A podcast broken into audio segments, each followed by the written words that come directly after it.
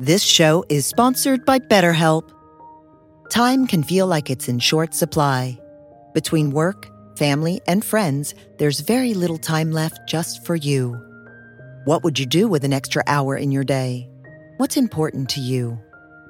Therapy can help you find what matters to you so that you can do more of it. It's a great way to increase self awareness, build a greater sense of purpose, deal with overthinking, and more. If you're thinking of starting therapy, give BetterHelp a try. It's entirely online and designed to be convenient, flexible, and suited to your schedule. Learn to make time for what makes you happy with BetterHelp. Visit betterhelp.com slash be here now today to get 10% off your first month. That's BetterHelp, H-E-L-P dot com slash be here now.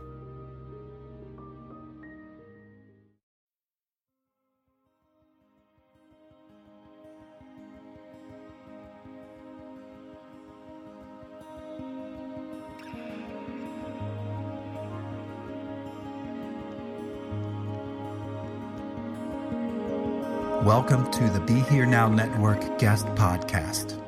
This series features talks from a myriad of modern spiritual teachers expanding on how we can all live a life in balance.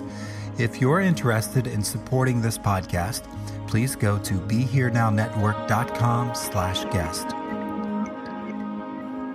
Good evening, everyone. And uh, and I was thinking a lot about what to share and what would be useful. And it started to come to me that I really wanted to talk about faith and how we cultivate faith from many different perspectives. What happens when we lose faith in our lives and the meaning, and how, from the Buddhist perspective, how why does the Buddha say that faith is the seed of the path?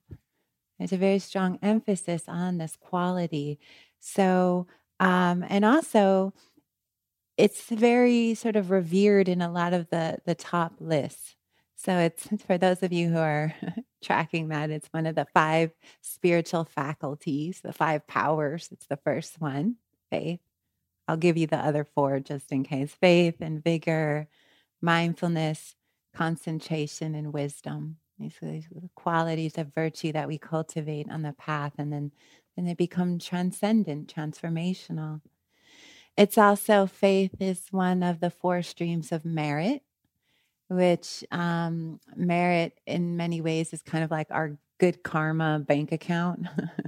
you know, every time we're meditating and we're acting with a pure heart and body, speech, and mind, or we do acts of kindness, generosity, even just the thought of love or the thought of somebody else is said to generate this kind of energy they call merit, right? So you have gained heaps here, right? If you're if you're into that, you know, belief, and there is something to that sort of our good karma account, right? And um, the faith is a stream of that because when one has a lot of faith, right, a lot of faith in the Dharma, a lot of faith in um, the practices, then they're acting in certain ways that would contribute to, I guess you could say, right conduct, ethical conduct, and also the, they would reap some of the fruit of that. Also, faith, um, which I like the word a lot, is saddha in Pali. This word faith is a prime factor in stream entry. And just to describe this really quickly, stream entry is basically, they say, when one enters this stream of freedom. Basically, it's where the mind is entered into stages of awakening that it doesn't fall back from, right? It's a, it moves into a state of really radical purification. And so I also like the word stream entry, entering the stream of pure consciousness, right? Clear, awake, free which is all of our birthright. It's important to say that. So, um, the, some of the Buddhist words, and a lot of times in the Buddhist teachings too, he used the, the image of plowing land because in ancient India, this is what was very common, you know, the oxen and the sheep. And so there's a lot of metaphors using this. So, I just want to read this um, from the Pali Canon. Faith is the seed, and practice is the rain. Wisdom is my yoke and plow. Modesty's the pole. The mind is the strap. Mindfulness, my plowshare and goad. You can see it's like how to get through. It's like this thing in the seed of faith. And you know, I have to admit, I've been practicing for um, pretty much pretty intensively for almost 20 years. Um, my first retreat was around 23.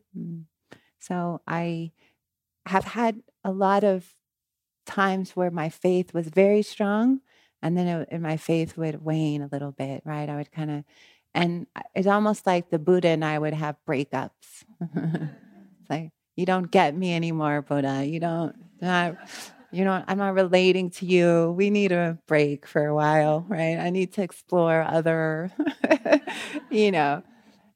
And um, and of course, I want to emphasize something that the Buddha is just us. It's I'm relating to my own mind. And so when I would have these breakups, there's some part of myself I'm pushing away, right? And or I'm confused or I get hurt by life and that creates like, wow, I thought I'm following a spiritual path. Why did someone steal my tires? I don't get it, right? We somehow think that like we're good, nothing ever unpleasant should happen, right? I I practice meditation, I'm kind. We forget that we're we're in samsara. Everything is always happening to everybody right? Just because we're a practitioner, yes, some really beautiful things happen for sure. But, you know, we're living in this realm. And so at times I was thinking earlier, and it was so good because as a Dharma teacher, you're inspired to teach what you need to hear. So, in some ways, I'm teaching myself. In some ways, I'm re remembering this quality for myself. And as I was sitting earlier, reflecting and reading and reading some suttas and looking at this quality, I started to get really a lot of tears because I was reflecting on my first trip to India many years ago. And I went on this trip um, and I was meeting, and I was a lot of times I was with my friend who's also a teacher here Tempel Smith. Some of you probably know him. We've been dear friends for years and have pilgrimaged all over. And I was meeting him and I was meeting other friends along the path. I was meeting another friend in Nepal. And to um, to kind of go on this pilgrimage, usually you visit the four holy sites, the place where the Buddha was born, the place where the Buddha died, the place where the Buddha gave um, the first teachings, and the place where he attained full enlightenment, which is Bodh Gaya.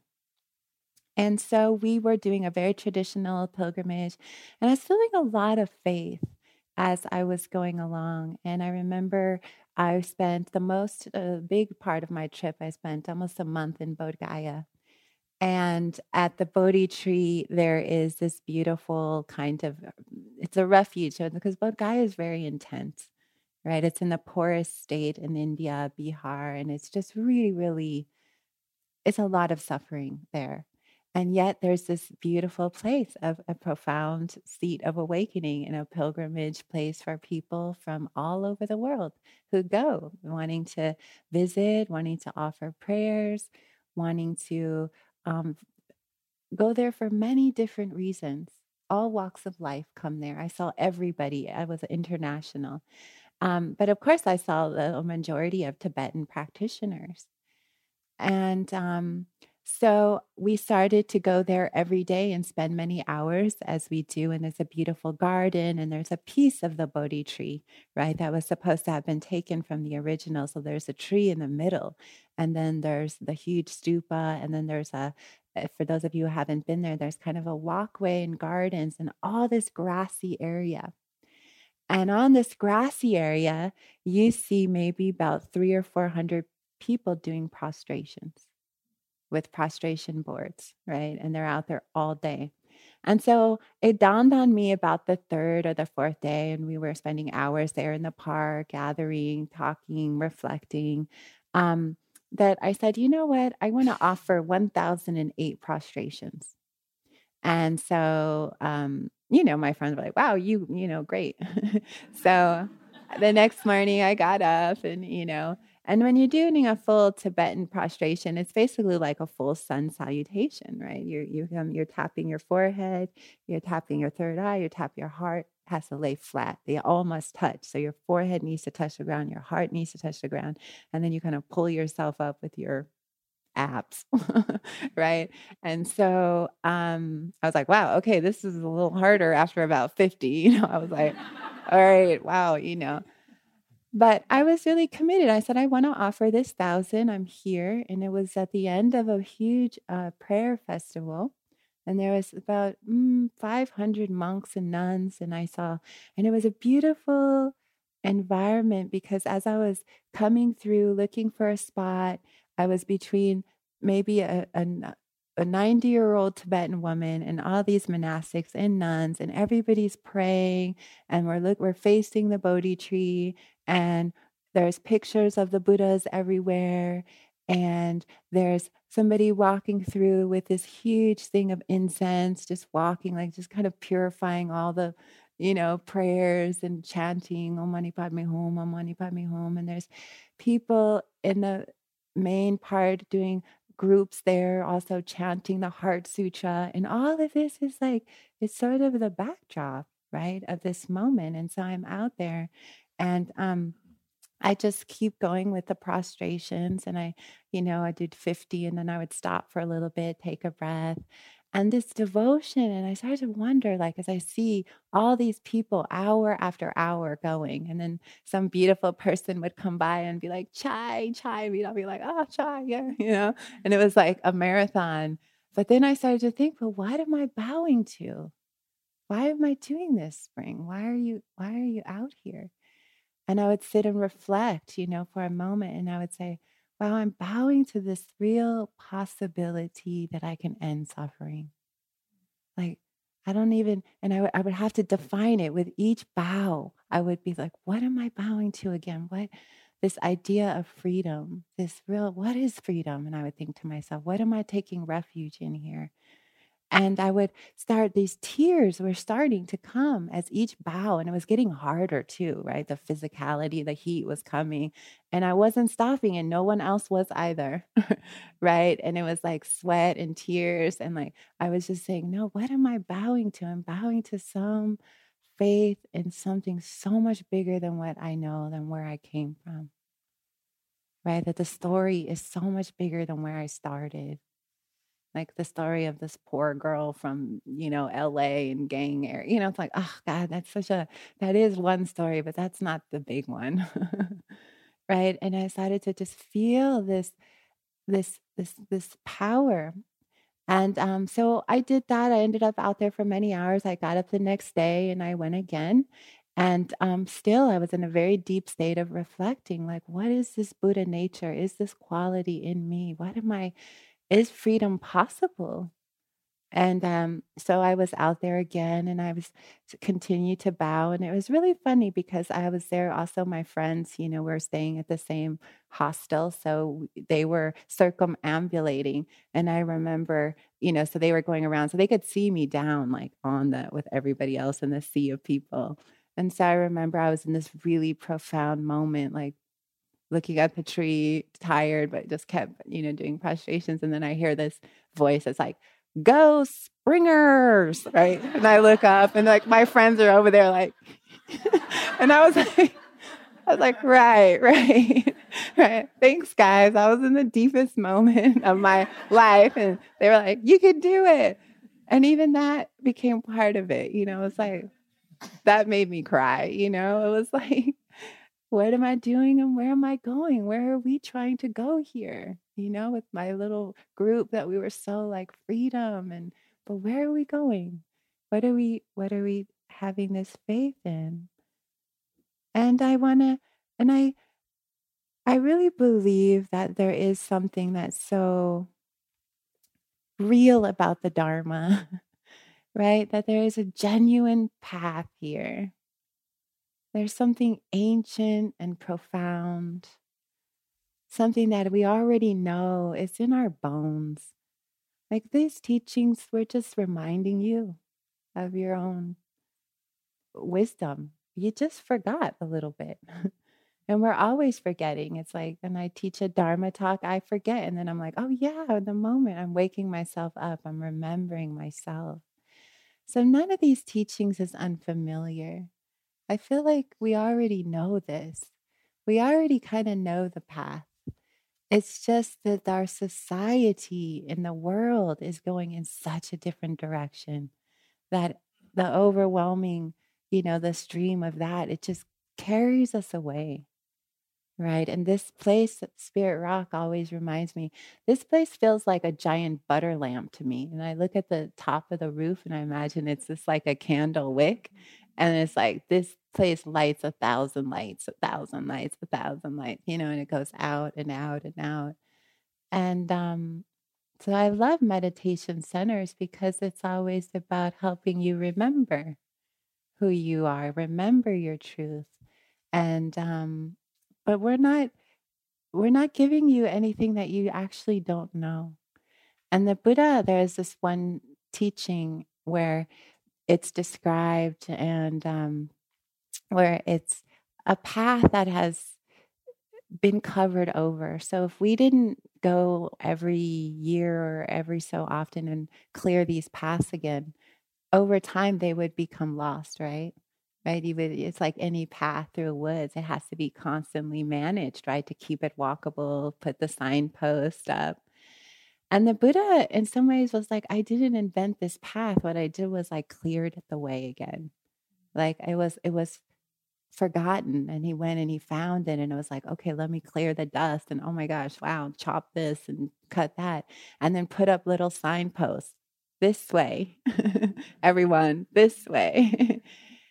but the path goes beyond even that maybe trillions of years old, ancient, right? Older than the universe. This isn't in, invented by a being, this is the way. And so I think what our faith does is ask us to believe in something much bigger, much more possible for ourselves, a much bigger storyline. Because the stories that we tell, they're so claustrophobic, right? Don't we feel it? We tell a story and we're in a cage, and then we're the bird in the cage, right? And then it's like, ah, how do I get out of this? And um, stepping into this path is stepping into a much bigger, much bigger vision, a much bigger story. And in some way, this is the fairy tale you know, we are the hero and the heroine in the hero's journey, trying to figure out, you know, how to get on the right track, you know. So there's something also really real about that as an archetypal journey. It's mythological, this story. And the Buddha's own life is filled with myth and legend. And whether you believe it to be true or you're just like, oh, it's a nice vision. But how do you relate to your life and your story? I think that's a piece of faith, a part of it. So they say that faith is um, a powerful force which can start a practitioner on the journey and it can convey a sense of awakening. So sometimes we get initiated into a tradition because we get a hit of a really big faith, like a bright faith, initial faith, right? You go to a teaching one night and your mind is just open. Something happens and we go, yes, right? And that is really great because this kind of represents this opening to it, right? We say, oh, okay, I can do this. I can, this is for me. This is speaking to me on so many levels. And we get really excited. People have that experience coming here to Spirit Rock or meeting a teacher or sitting in a group or something. They have that initial faith. But, um, and this can come, you know, by listening to the teachings, putting them into practice.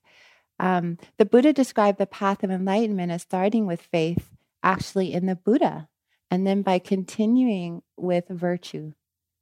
So I think one of these qualities that we take a look at is our faith in the Buddha, Dharma, and Sangha. Like, how do we relate to that? Because again, we're relating always to ourselves.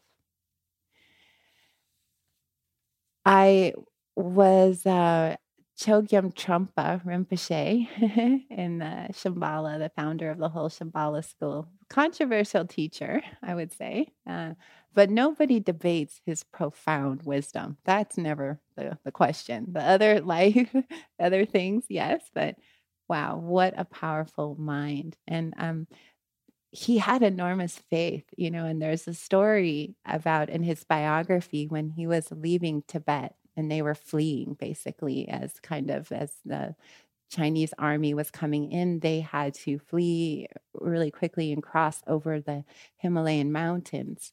And he was with a group of people. And he writes about this experience in his biography because I think um, yeah, it was a teaching moment and also a radical moment of freedom.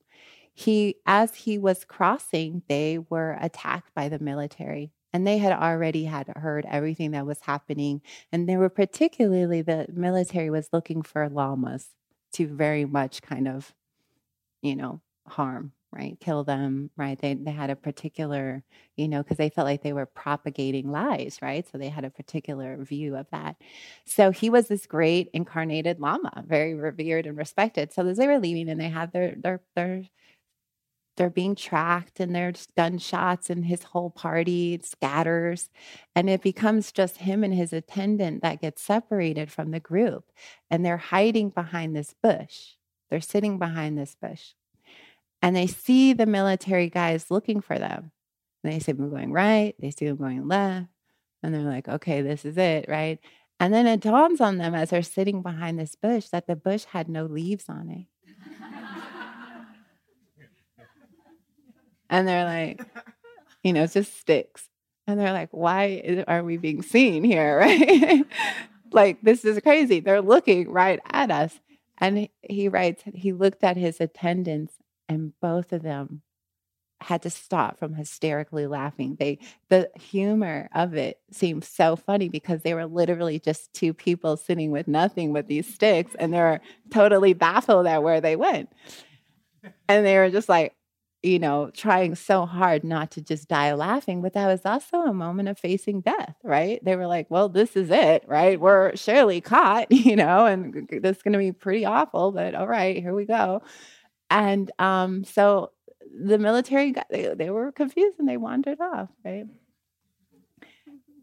And so the reflection was that, you know, it was like, wow, this really profound faith was like a protection, right? There was some magic that happened right there. Like they were they were obscured. They were not able to be seen, right? Something happened in that moment and he was able to escape. And as we know, my gosh, Trungpa, regardless of you know, controversy has started a worldwide movement, right? There was something that was supposed to happen there. And I think one of the things is when we have faith too, we're also open to magic because we're trusting life. We trust the moment. We trust that what is happening is uh, okay, workable, and on time. And I think that, you know, when we get past the initial bright faith, we have to find a deeper sense of who we are, a deeper sense of trusting the practice. Do you feel like you trust your practice yet? yeah, it's like it grows, right? Some people are like, yeah, some people are like, I don't know yet, right?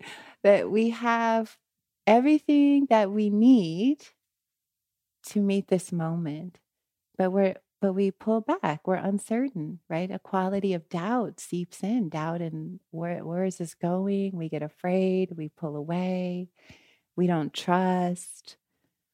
And so a lot of our journey becomes about trusting that everything is arising as it should be. Can I let go of the worry mind? Can I let go of all the list and the control? I think Northerners, particularly, are we're control freaks, huh? I just, you know, I spent a year in Peru not that long ago and I lived with indigenous communities. And granted, they're extreme. They have no sense of time. Like, if you need something, you have to go get the person. You know, often I would be working with healers. I'd be like, okay, I have to go. Get, they don't, if I say, can you be here at five?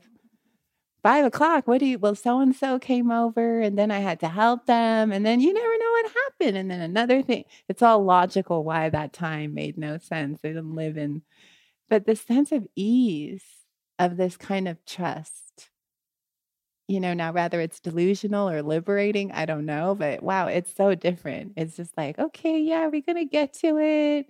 Yeah, we're to work on that. Just let's have a fiesta for a little few hours don't be too worried. You know, often I think, all right, you know, working and they're like, gosh, you're so worried. It's all to work out here. You know, it might just happen tomorrow, right? Not now, right? And so there's a lot of, I think, letting go and traveling to other places because our immediate, we lose ourselves in our list, our time, our schedule, our like, this has to happen right now, this has to happen. And this kind of way that we approach that is how we approach our meditation, right? It's how we work with our mind. And our meditation practice is not beholden to our wishes at all. In fact, it's not even on that track, right? When we try to build up a sense of self, we try to grasp on, we try to accumulate something, it all crashes it's like we try to build on, hold on, grasp on, and then pff, it's like we just built something we thought was solid, but it was just a house of cards. right? And the one slip, it's all tumbled. So this faith becomes a really important piece because it gives us faith that everything is okay. I think there's a deeper sense of okayness you know, it's almost like when I first came into practice, there's this alarm button that's going on, like a fire alarm. And that's really the ego's favorite game. It sits in the moment like this, you're feeling peace, and it goes, Something's wrong.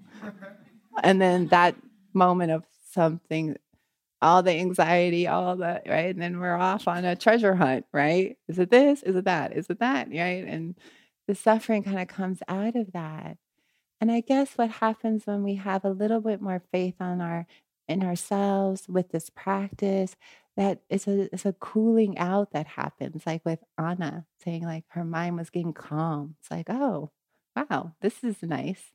Right. And it's not that it's perfect because again, we're not here to perfect ourselves. We're learners. We're path walkers. This is school and learning how to be here is the teaching, right? That's a really important um, part of it. So I want to read you something from the great Bodhisattva Samantabhadra. This is from the Mahayana tradition in the Avatamaka Saka Sutra.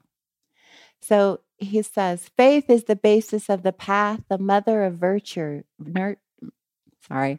Faith is the basis of the path and the mother of virtues, nourishing and growing all good ways, cutting away the net of doubt, freeing from the torrent of passion, revealing the unsurpassed road of ultimate peace.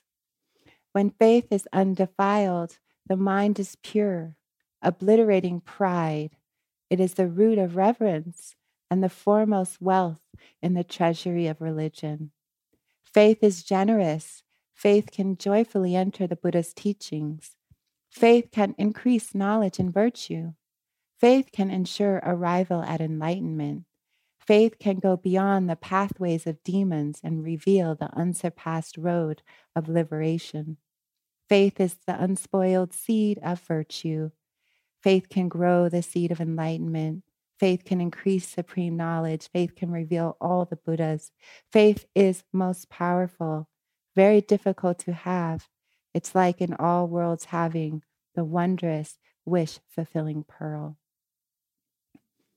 I was like, wow, that's a beautiful statement.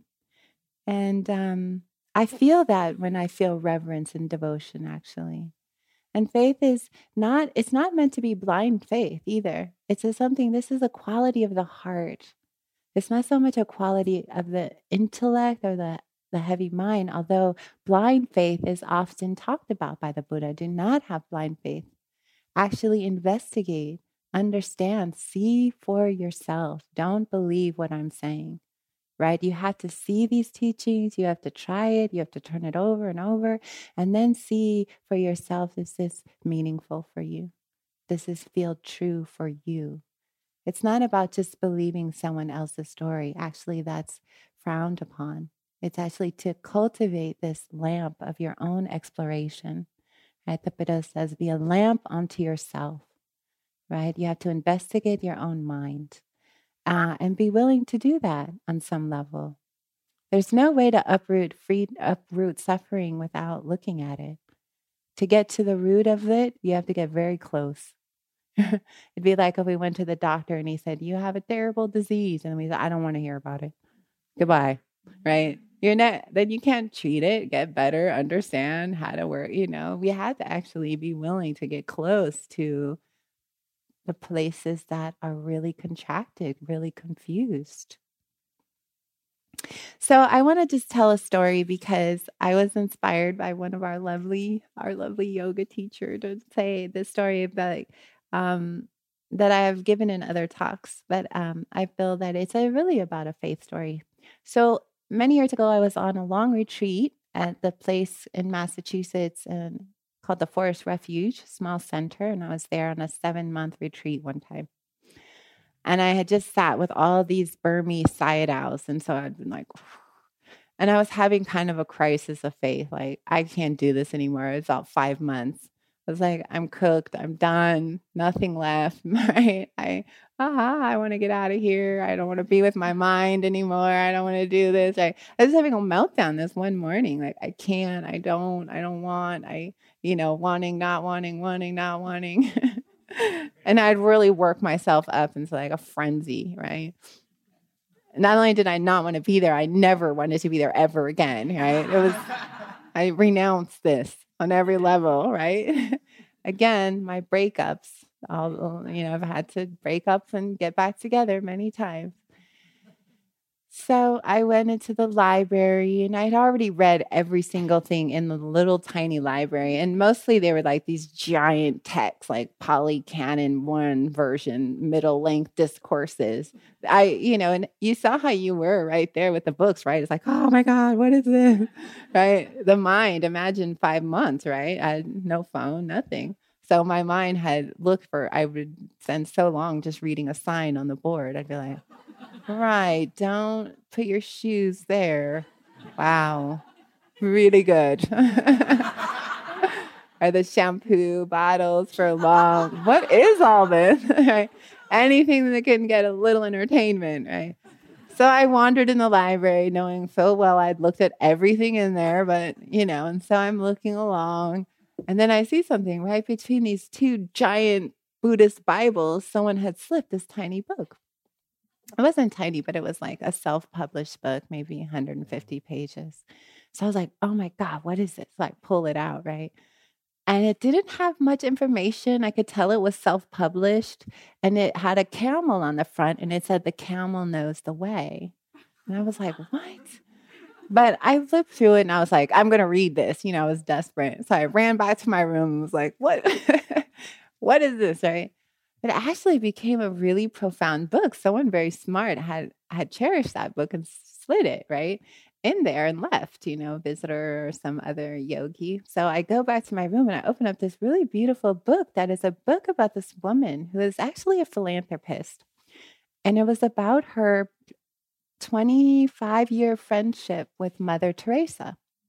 And she was a Buddhist and also a devout Catholic, devoted to both paths equally would go on Vipassana retreats and then fly to New Delhi, India, Calcutta, and work on these different projects and help Mother Teresa. And it was this really beautiful book about their friendship. And they had a really deep friendship.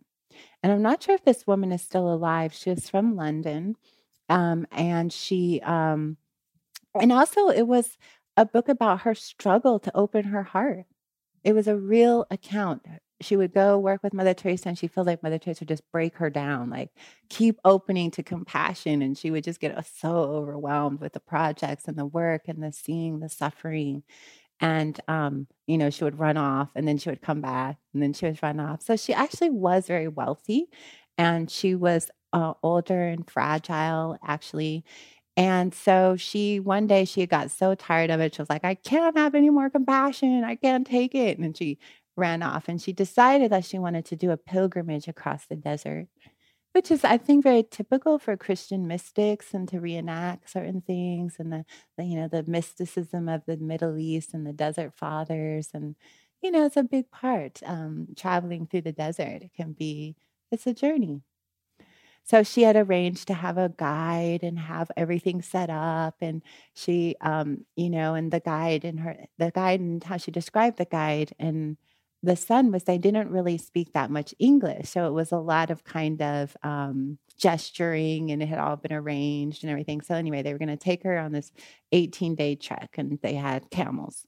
So she was going to ride on this camel and all this, you know. So they, I don't know, maybe five or six days into the trip and they're in the middle of nowhere and they would basically get up in the as the sun rose and get tea and breakfast and then ride on the camels and stop at different times and then the sundown you know she would read and write and the father and son would kind of have a fire and talk and and they were all very polite to each other you know but since she didn't speak their language it was a little bit of a distance there obviously so the one morning they get up and everything's going as normal. They put her on the camels, they get put all the provisions on there, and then they start to turn around and go the opposite direction.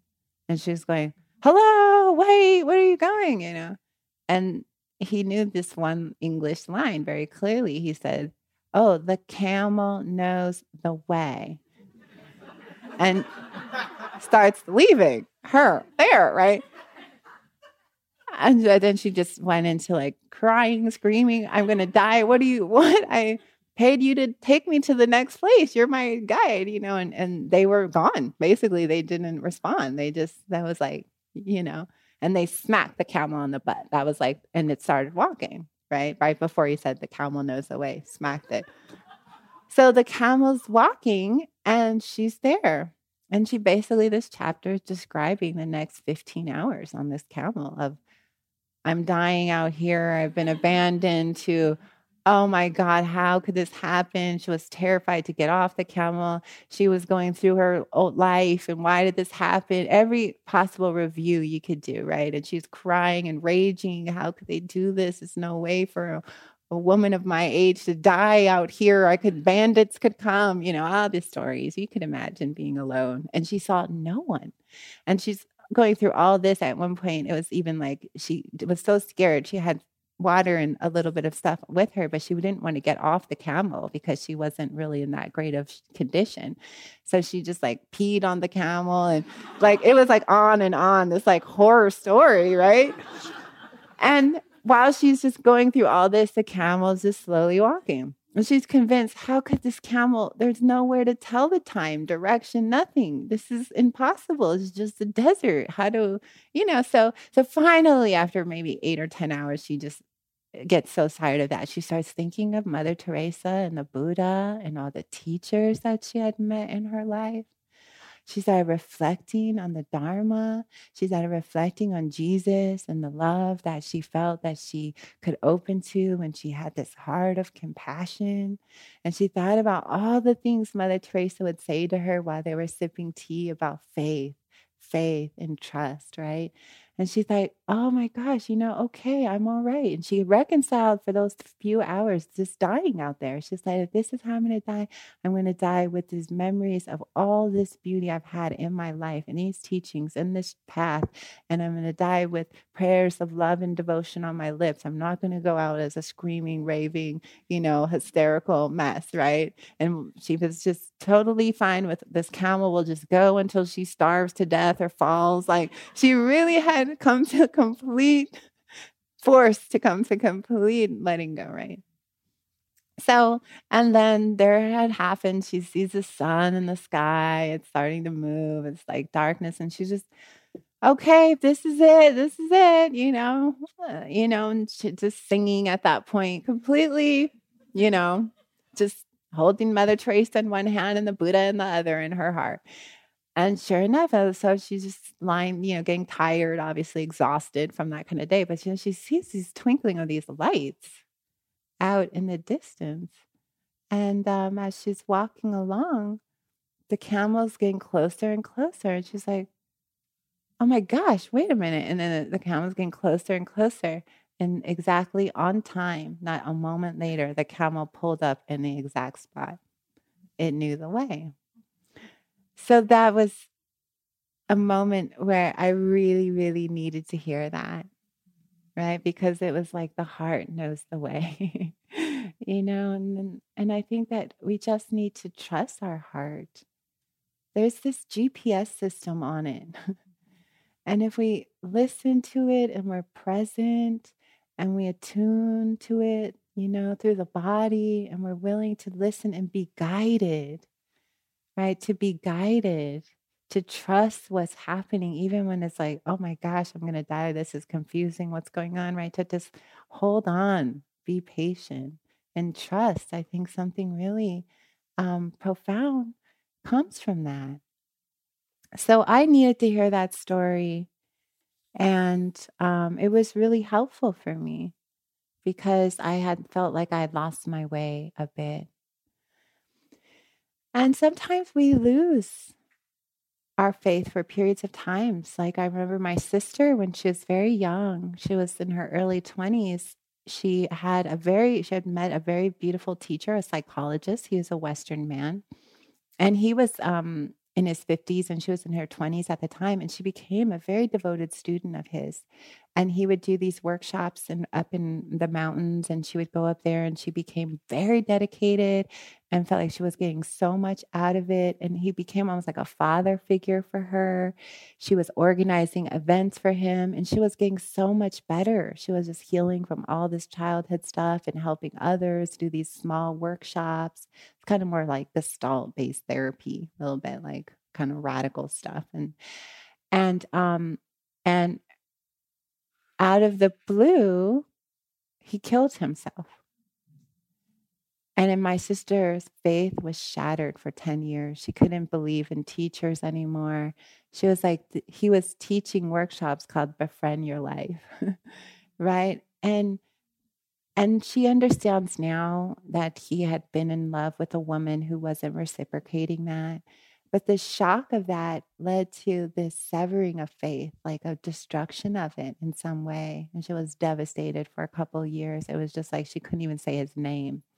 Right. And of course, uh, my sister, my mother, my we had known him. So we also couldn't believe it. This was like nothing in that person's character. So sometimes what happens is our faith is destroyed by a trauma. We no longer trust the universe. It's like, no, you're not on my side you're against me and I'm not participating in anything, in any flow here. I will control it because I got hurt, right? We have that. We sort of don't recognize that we're out of flow. We've like taken ourselves out of the flow of the mandala and we're like holding ourselves out because of what happens. So, faith coming back to seeing that even the worst situation can actually be a beautiful teaching is really, really important. That even our trauma becomes a doorway. It can become your jewel if you allow it. I have seen this. And um, I'm also reminded about that teaching by this Tibetan teacher. Maybe some of you have heard of him, um, Garchen Triptrul Rinpoche. And there's a beautiful documentary about him for the benefit of all beings that's called. And I was lucky to meet him um, a few years ago when I was in DC at a teaching of this holiness, a big teaching over 10 days. And he, I had heard about him because he had been in a Chinese prison for 20 years. And he had went to all kinds of torture. And he was, there was a famous dialogue between him and the Dalai Lama that had come out where he said, um, Were you ever scared? And he said, I was only scared when I lost my compassion for a little while. That's kind of attributed to him. And and he um, he has a community in Arizona and a retreat center and hosts people on three year retreats and all kinds of he's very and he carries a prayer wheel so he's very interesting he's like walking along and he keeps it going like i don't even know if he sleeps actually he's pretty awake You know, Garchen. Yeah. And just did he I wonder if he ever stopped. So he asked, and then we asked him about his prayer wheels. He was like, Oh yeah, millions of money, prayers, compassion prayers. I have to keep spinning it. It's part of my so he's like talking, you know, and and and wow, the story about his forgiveness and his using the worst condition to attain some type of really profound freedom he has. Yeah, I I yeah, there's something very illuminated in his heart, and now to have gotten out of prison, um, is quite astounding, and to then have started a whole community and films about him, so it's just like the second part of his life is just beginning. So, I guess one of the things is, like, where you start isn't where you finish, right? And where your journey is now, you don't even know what's to come. That's the thing about faith, right? When we're just willing to follow some bigger surrender, we don't even know how our lives can be used or what what could happen. This is like only the beginning chapters have been written here. This is like we're still in the early part, right? It feels like so much more. Um, and and being able to access this willingness to let go and to trust in something much bigger than our story, our this kind of small sense of self, right? The contracted, right? And to start thinking of ourselves in something a lot vaster, a lot more mysterious than we will ever know. And, you know, one of the ways that you can do that is really reflect on the Buddha, Dharma, and Sangha. You know, these teachings, right? How we walk that path that was cleared, right? The Dharma is the food, the engine, right? It's like the truth, remembering the truth, remembering the truth. What's hard about this path is forgetfulness. you know, we just forget. It's like, oh, I forgot to practice. It's been a year. Oh my gosh. You know, I bring people like that and they're like, I don't even know how it's been two years since I came on retreat. I felt like I was just here. But you see, that forgetting. And it's like, okay, we wake up, it's perfect. But the idea is to become less forgetful, like less gaps. and like slowly that comes together.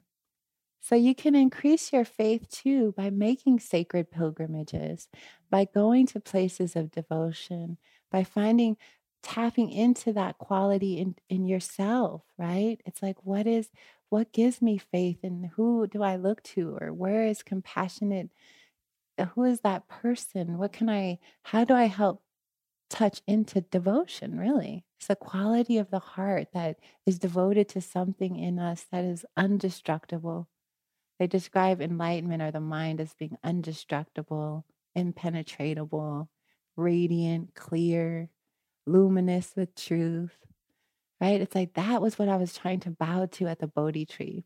Like I couldn't articulate what I was bowing to, but I was bowing to something so real and true deep down. Like all this is delusion, but what I'm finding is that deepness. And I would look at all those Tibetans and they just were bowing to the same thing. hang out with Tibetans, you'll start feeling devotion, right? Because their devotion is like, oh my God, okay. I mean, they will prostrate all around Mount Kailash, right? A journey of unbelievable intensity on their knees the whole way, touching their head, right? As a sense of like bowing to this spirit in them, this quality. So we find our own way with it and you will find yours and trusting in yourself. The, the beautiful thing, then the last thing I'll say is that this retreat is so much about feeling your body, and your body is half of that. The, all of that really is that ability to feel your heart. Because again, it's your heart that is going to lead you. And when we override it, suffering is going to happen sometimes, right? When we're not listening to that attunement, because here is all the devotion. Here is the devoted to the divine. Here is we're caught up in forgetting, right? But your heart, it's loyal to the deepest truth. it's like my loyalty is with liberation and freedom because our heart longs to be free, doesn't it? Its nature is to be free. When it can't be free, it gets sick right? It gets ill, terminal. It's like if I can't open, then what am I doing? Like I can't. So trust that too. that we have that that real potential. And I bow to that in myself all the time. I'm trying so hard to just find these layers and open more to truth, to beauty, to the Dharma, to the Buddha nature, and not only myself, but in all humanity, even if they're completely confused. Still, it's like there's some light in there. I know it because it's in every being, every single being and then to take the joy in all the people who are walking that path. Isn't it fun to run in? And as in Asia, I love to run into other devoted people along the way. It's like, oh, yeah, we're all friends here. We've probably done this for lifetimes together. people often came up, someone just came up and said, I know I know you. And I'm like, yeah, we've done this lifetimes. It just came out. It was like, that seems obvious to me. I'm not just saying that. we've done this. This is like, yeah, we're just re- reading on this brink of time again. Now I'm reminding you. Remember in the past, you reminded me. Maybe we reversed, you know? So I appreciate all of your dedication and that um, this was helpful in some way for leaving and going out into this world that we all are part of. So thank you for your kind attention. And we'll do the classic, let's sit for a moment, huh? we have to.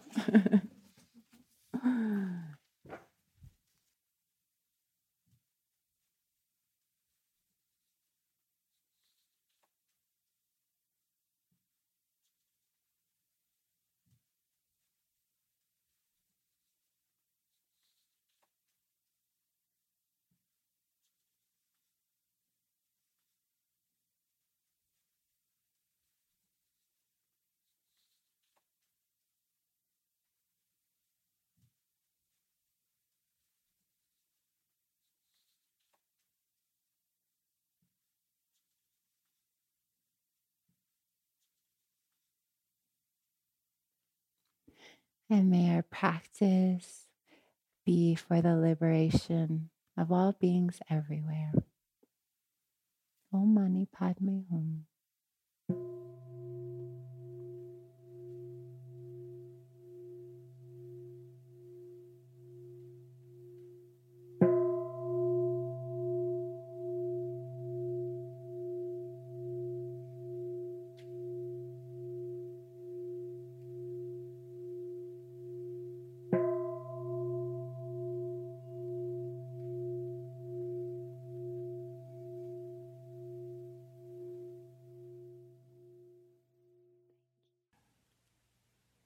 Like fish with little water.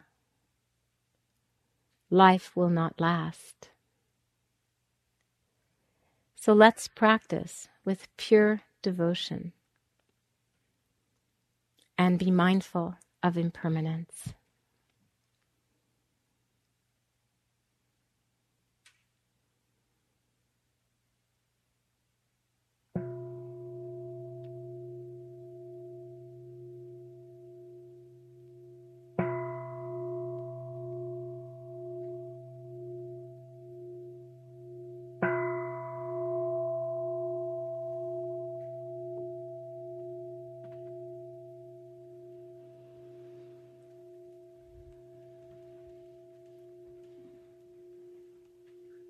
Thank you, everybody. Thank you for listening.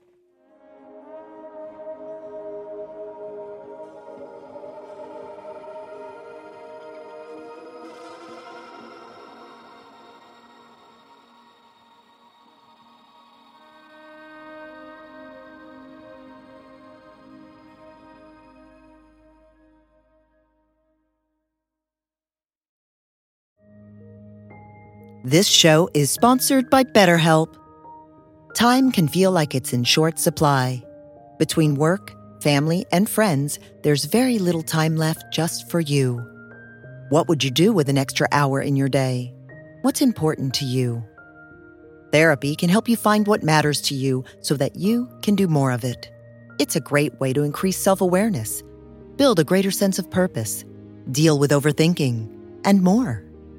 If you're thinking of starting therapy, give BetterHelp a try. It's entirely online and designed to be convenient, flexible, and suited to your schedule. Learn to make time for what makes you happy with BetterHelp. Visit betterhelp.com slash be here now today to get 10% off your first month. That's BetterHelp, H E L P dot com slash be here now.